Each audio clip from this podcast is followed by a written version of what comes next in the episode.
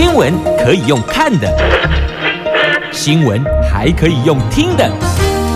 亲切的早安问候，专业的新闻分享，欢迎加入美英主持的 News Online，说新闻给你听。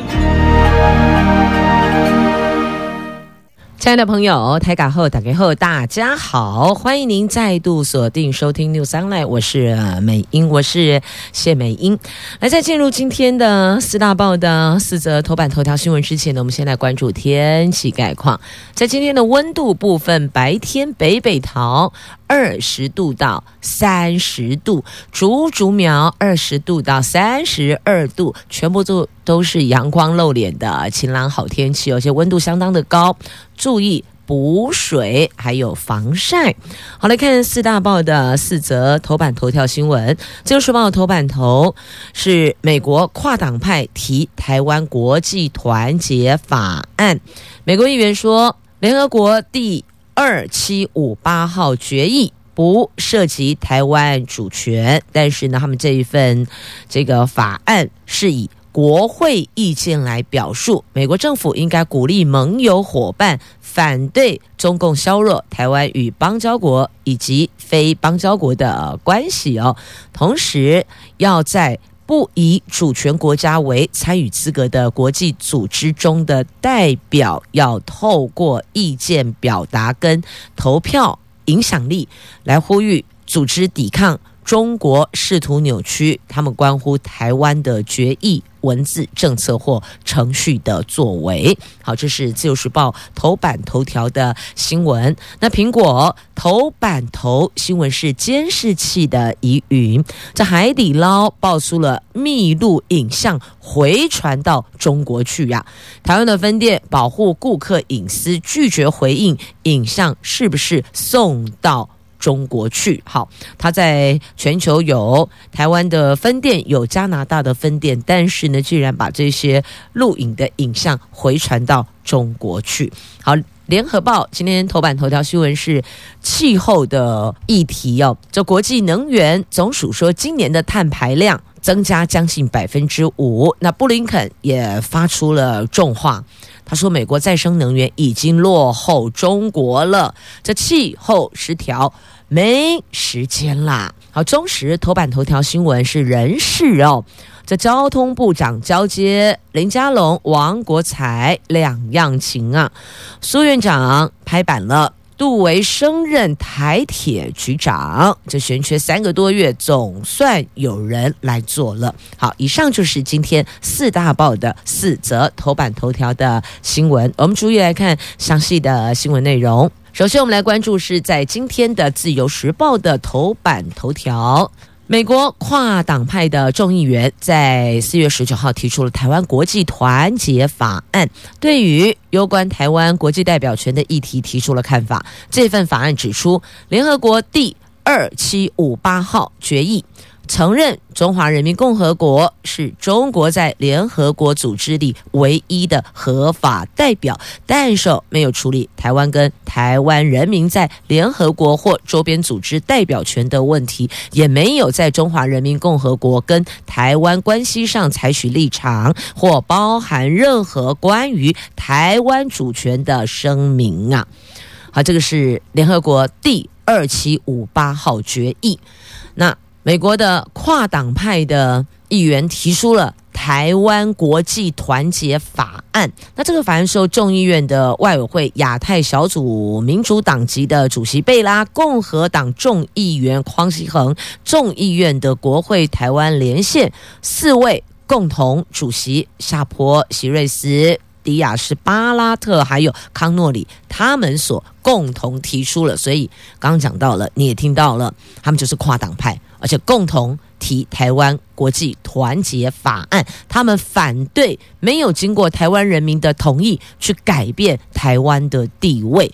他们说，美国反对任何在没有台湾人民同意下试图改变台湾地位的倡议。美国政策应该要在合适情况下，只是美国在不以主权国家为参与资格的国际组织中的代表，要想办法来呼吁。这些组织抵抗中国试图扭曲关于台湾的决议文字、政策或程序的作为啦，等于是过去就是放任中国对台湾极尽打压之能事，但现在呢，他们要运用自己的影响力，就美国的影响力去影响其他的组织，去抵抗中国对台湾的作为。大概简单讲啦。这份台湾国际团结法案意思就是这样，也就是要美国政府要鼓励他们的盟友协助台湾对抗中国。安内共就国卡干单呐吼，简单说就是这个意思跟内容，要确保美国跟重要伙伴台湾团结站在一起。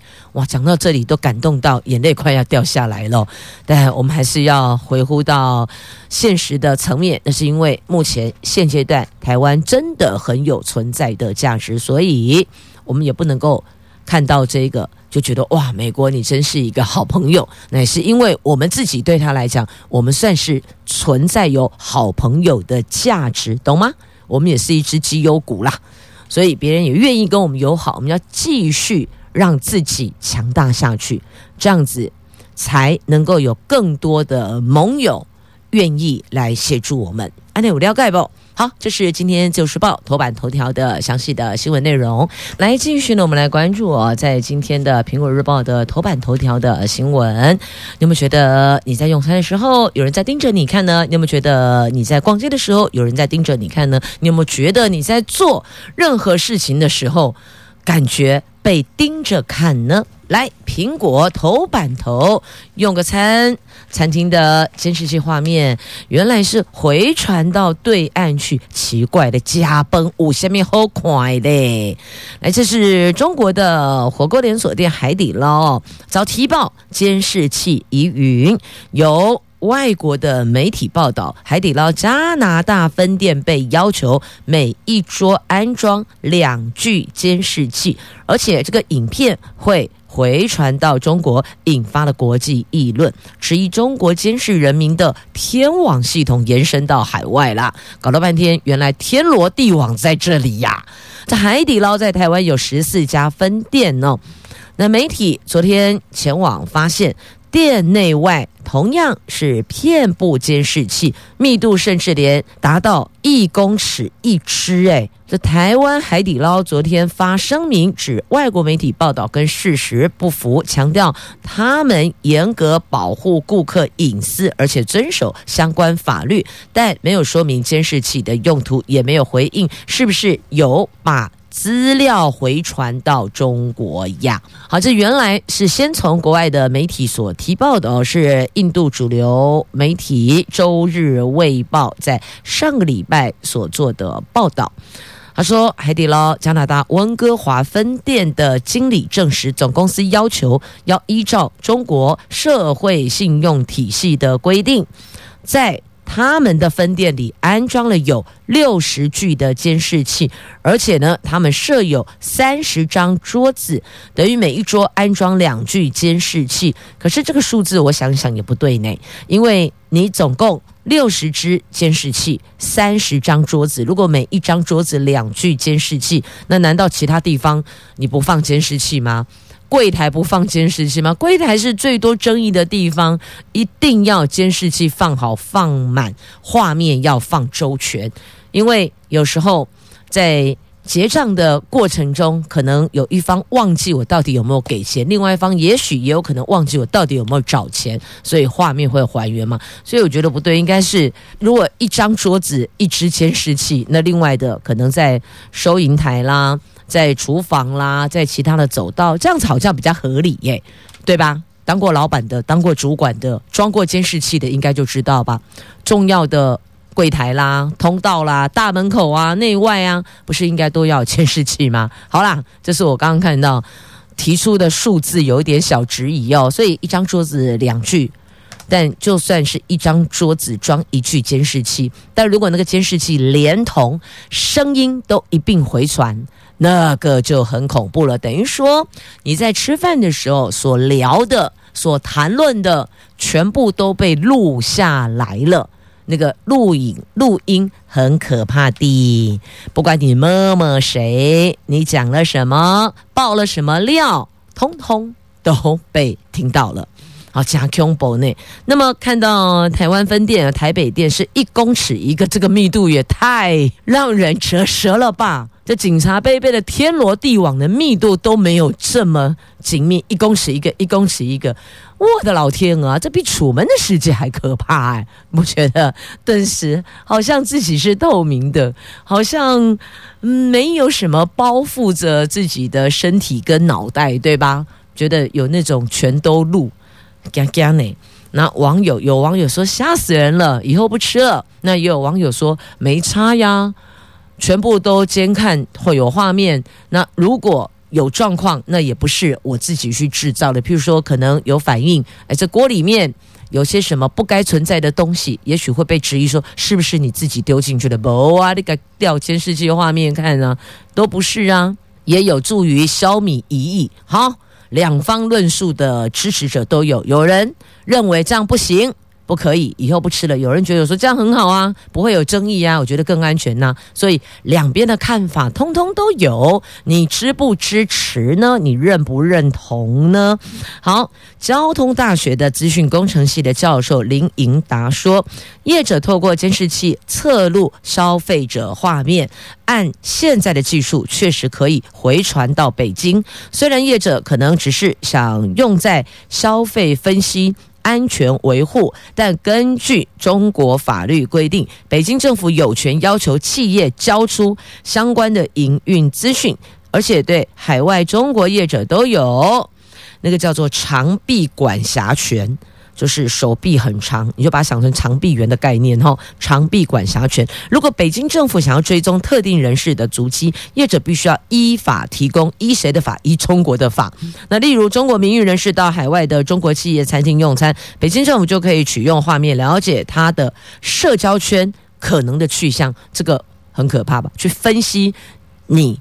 跟哪些人往来？是跟金融圈的往来，还是跟传统产业的往来？那你往来的对象是白领还是蓝领，亦或者是贵妇名媛？类似，那包括你在用餐的时候所聊的、所谈论的，通通都出去了，同步录下来。加恐怖呢？好，这是在今天《苹果日报》头版头条的新闻纸。想问问，这样子你觉得是安全用餐呢，还是觉得忐忑用餐呢？继续，我们关注是中时和联合的详细的头版头条新闻纸。来，我们看一下中时有关交通部的人事哦。苏院长拍板了，台铁局长来了，德西一由副局长升任。杜维杜局长，这台铁局长人事悬缺三个多月，苏贞昌院长昨天终于是拍板定案了，同意新任交通部长王国材所提报的人选，由现任的副局长杜维升任台铁局长。行政院发言人罗秉成说，台铁改革迫在眉睫，苏院长期许新任部长还有局长要展开台铁改革新局。那这是苏院长昨天下午结束了彰化抗旱行程后，回行政院邀集秘书长李孟业、王国材等人召开了台铁改革的人事布局报告。政院的官员说，为了推动台铁在运工机电全面改革，重拾国人对台铁的信心，要求交通部从铁道局到台铁局长人事要整体思考。苏院长听取王国才所提报的人选后，同意由杜维升任台铁局长。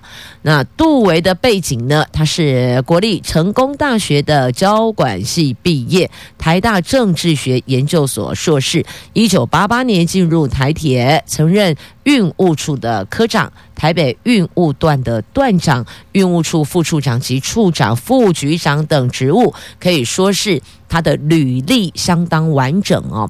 那王国才部长说，改革一定要人才。杜维的资历最深，管理方面也有独特的风格，治军严明。目前台铁要以提升安全为目标，所以挑选杜维升任。那政务次长会由铁道局长胡湘林升任。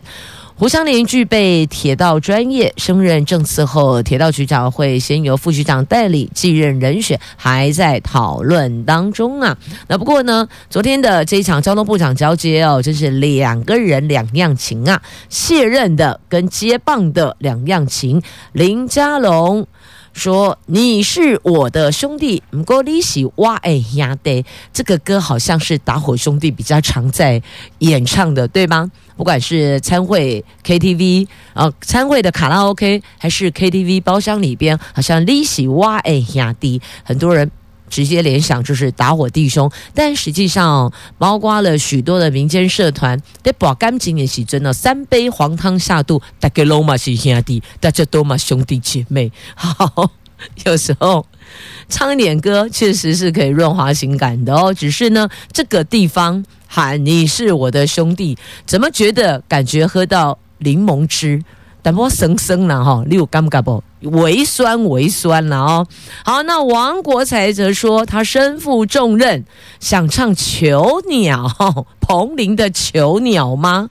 好，那既然新部长想唱《囚鸟》，那我们也安排一下《囚鸟》吧。这《囚鸟》有两个人唱过呢。有张宇，也有彭羚。待会儿想听谁的？我想男生那就听男版的好了。好，传的后谁？蛋姐在棒吼一天哦。好，王国才他说，看到林佳龙越来越轻松，自己责任却越来越大。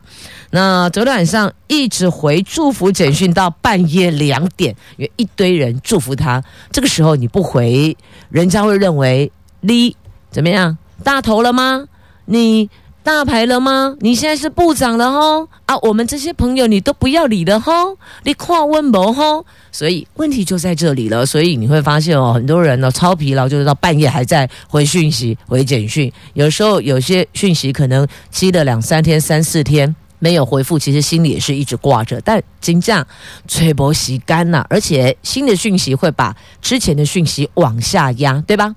不管是 Line 啦，还是我们的 WeChat 啦，还是其他的这讯息，都是这样，新的进来就把旧的一直往下压，所以呢，那个旧的就越压越后面，因此就会等很多天才会回复。那么，如果位居要职的，你更要小心，因为大家是睁大眼睛在看，满怀期待在等。等什么？等你的回复，等你的留言呐、所以他说他光回这个祝福简讯就回到半夜哦，以后干脆就简单一句复制、复制、复制，不觉得这样比较快一点吗？好，有时候身为朋友，多一些理解，那么。情感润滑就会更顺遂哦。好，那么林佳龙前部长提到利息哇哎压低，他则说哦，他想唱的是《囚鸟》啊，这是华航罢工那七天很煎熬时的心情。现在开始，我可能每天都要唱。好，你唱你的《囚鸟》，但是我们要关注的是交通部的。关键性的指标工程还有台铁的改革啊，那目前交通部有几个关键性指标工程，包括苏花改、南回公路拓宽、南回铁路电气化，都在林佳龙任内完成。其中桃园第三航厦今年三月成功发包，可以说是代表作，因为四年多前他上任的时候就准备到现在。王国材。说林佳龙前部长施政成果已经设下天花板，他会努力追随，把交通部的业务带好。你看，难怪是王国材来升任嘛，让加高恭维，把前长官哦，就是林部长捧到天花板去了，真的是到天花板。他说他已经设下天花板，他努力追随，这个就是什么？做人呐、啊。这年头你要问我，做人重要还是做事重要呢？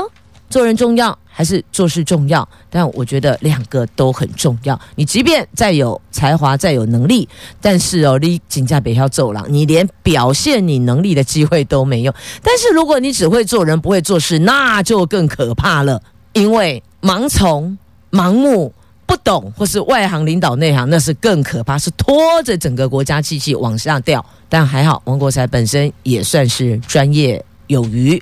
担任这个位置，我们就期待吧。部长啊，你还说前部长他设下天花板，你要追随他，可是又忘了天有多高。到底这首歌要传递什么讯息呢？好了，不管传递什么讯息，但事实上是昨天这一场交接典礼，新任上台卸任的交棒，但是呢，这么愉悦的一场活动当中，还有包括有一场欢送会哦，有人就点出说，哎，安娜那个泰鲁格号四十九条人命，哎，这事情发生。别说这个满百的两个月都还不到，你们你们整个气氛就这么热烈吗？好像似乎不太妥当吧。但也有人说，哎，欢送林佳龙不能够这个凊彩走走，因为哦，有可能今天这里交棒，明天那里漂亮上台，所以有人意思说，等着看吧，会不会是丁怡铭二？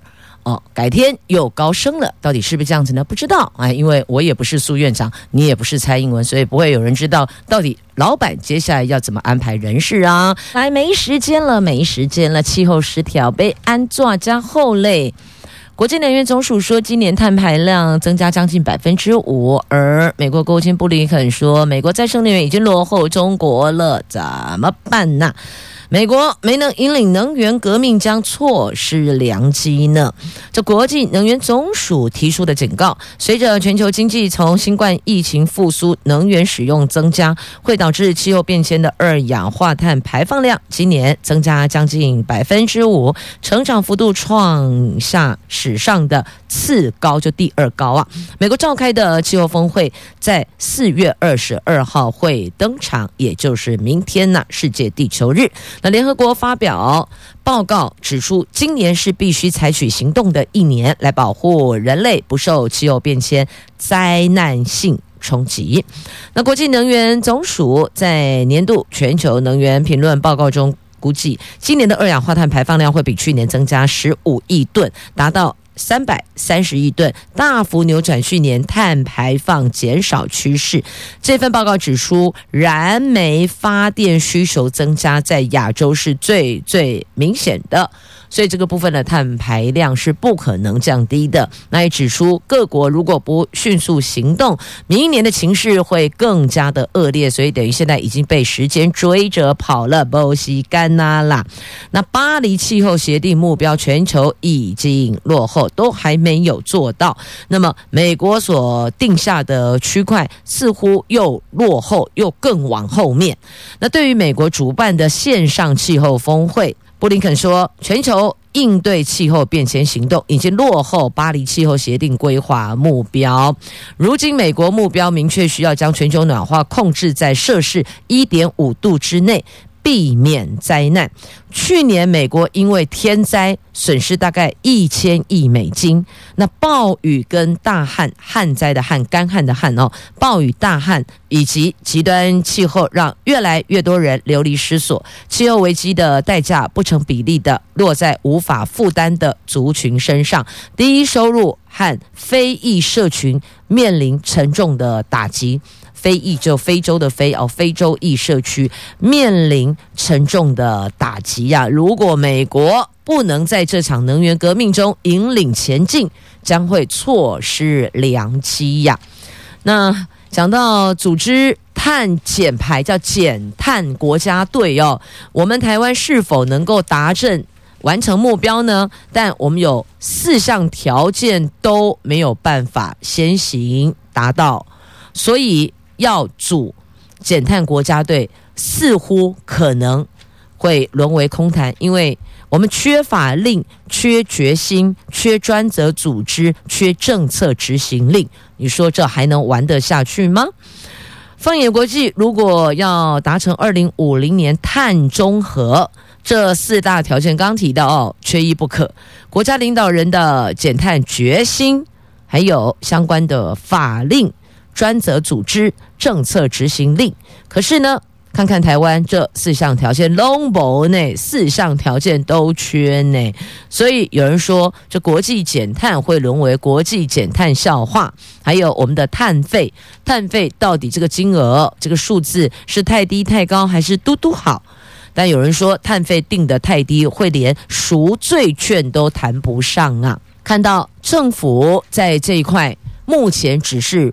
空谈，所以呢，其实科技业界也很忧心，因此有八位科技业的巨头组了一个叫做气候联盟，要拼减碳。这当中包括了有台积电、台达电、友达、台湾微软、光宝、宏基、和硕、联合科技、华硕电脑等大厂，算一算有八位啊，八位科技巨头一起组了气候联盟。他们认为政府在这一块太过牛步化，所以只好产业自救啦。他们主动承诺两大目标，带领供应链，大家一起来做吧。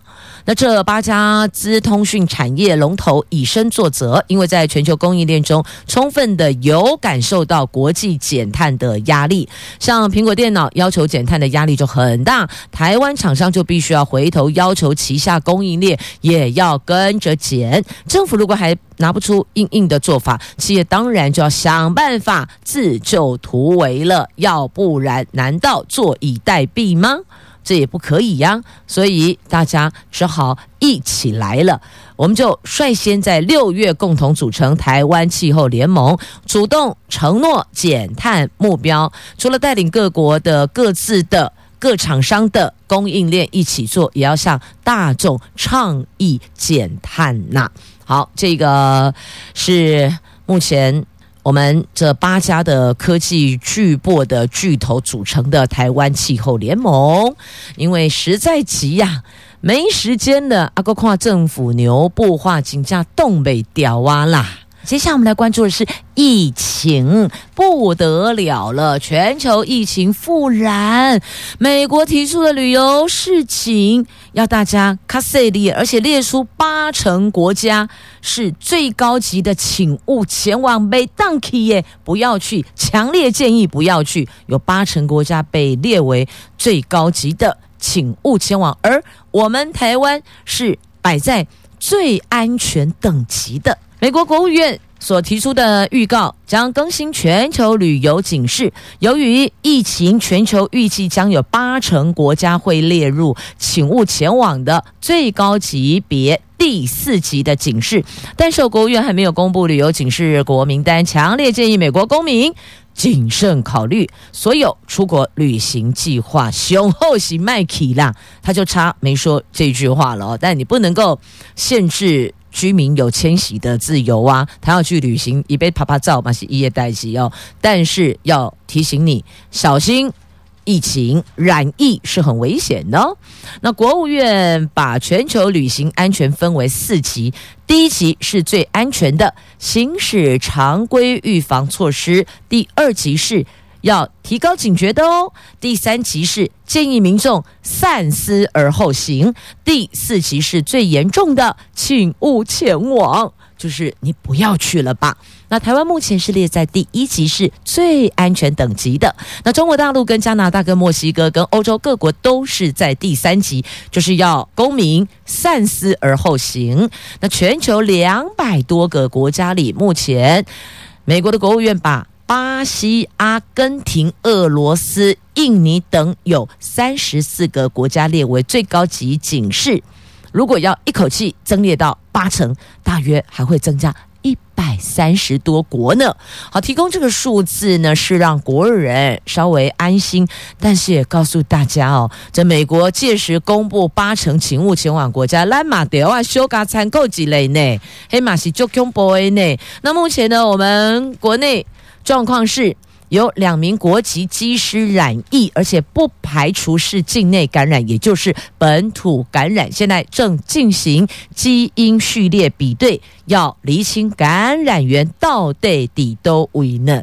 那这两名国籍机师。他们在发病前十四天内曾经到国外去执勤，但是也曾经进入社区，所以呢，这感染源还有待厘清啊。疾管署则呼吁机组人员尽快施打疫苗吧。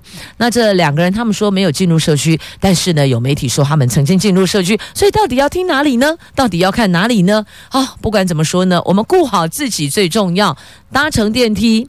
密闭式空间，口罩请戴好、戴满、戴全程。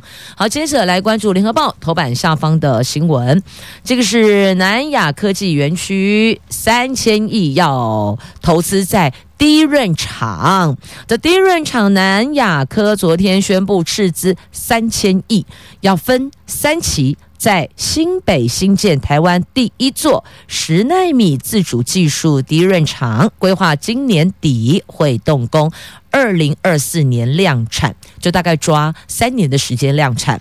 台塑集团总裁王文渊说：“未来几年在新北投资三千六百八十亿，创台塑集团历年来在科技事业最大规模的投资。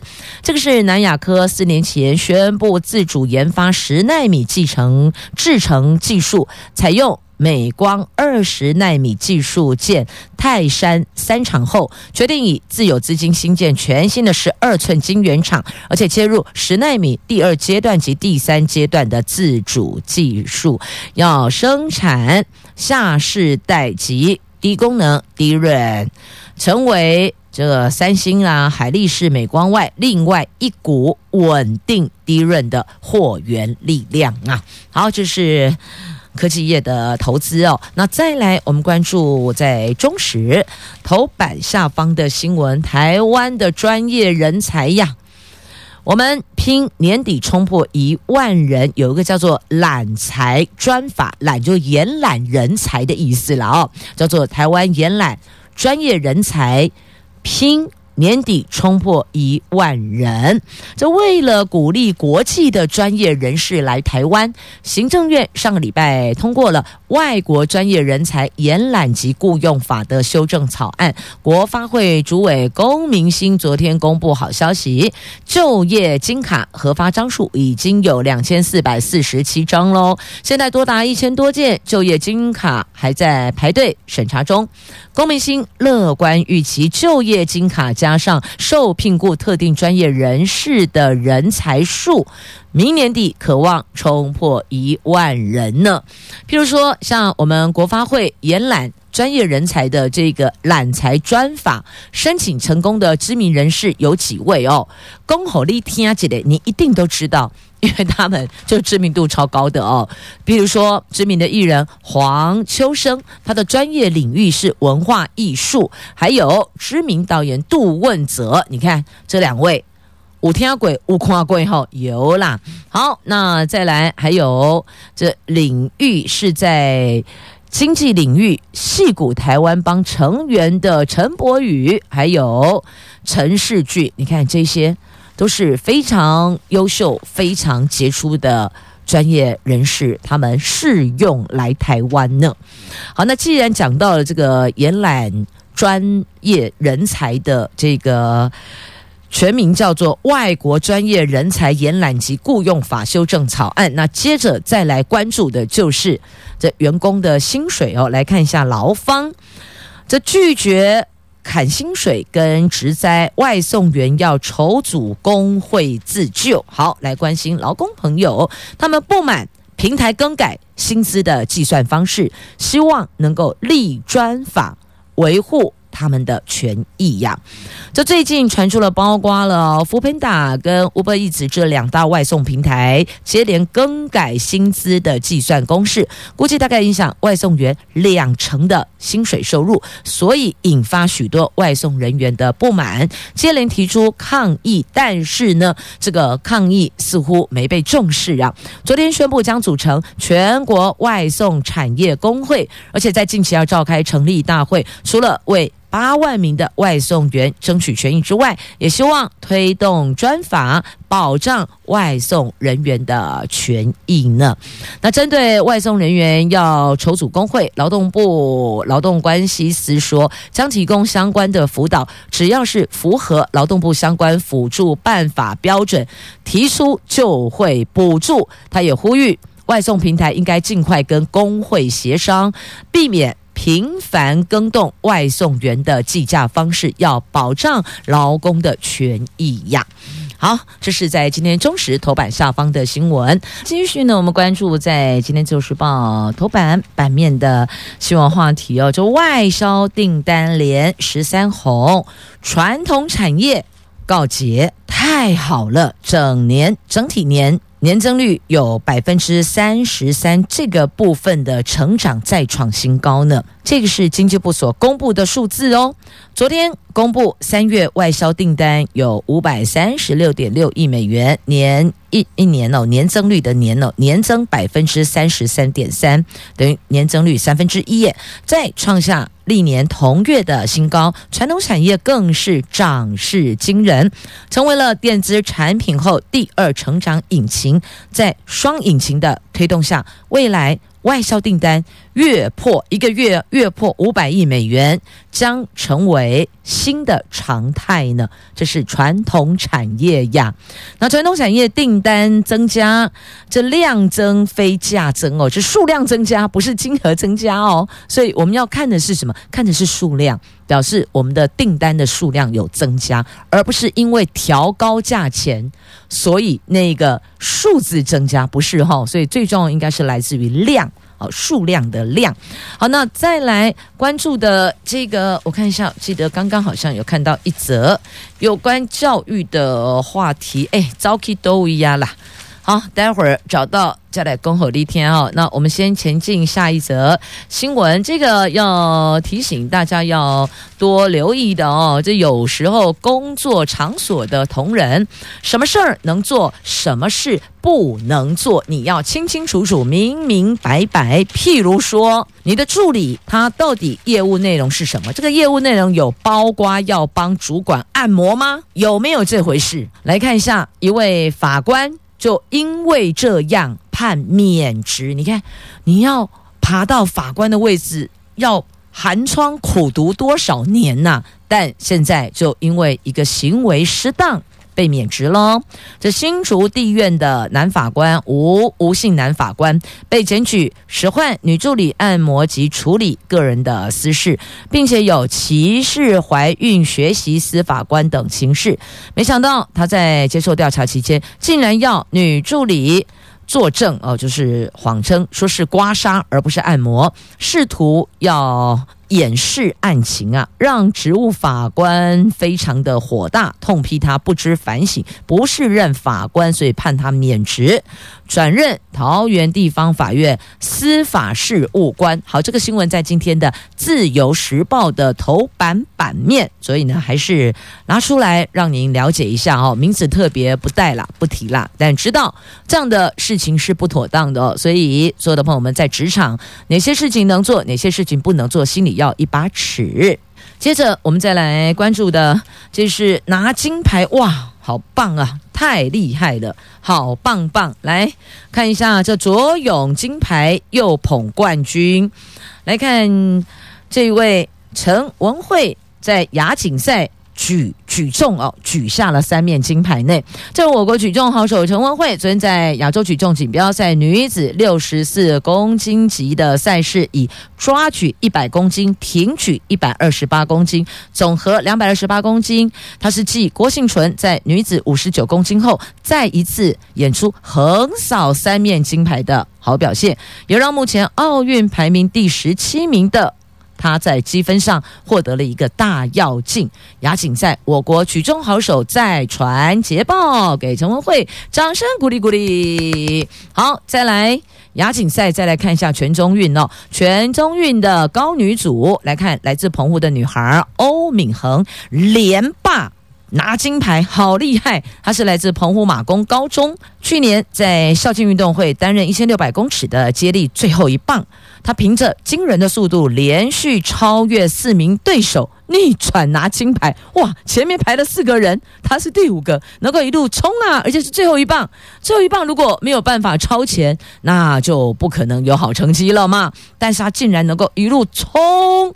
抢赢前面四位对手，逆转拿金牌，开外挂的超狂演出被誉为热血漫画真人版。那这一片这一张他在赛事上的影片和这一支影片跟这一张照片哈，也在网络疯传呐，觉得他好威哟。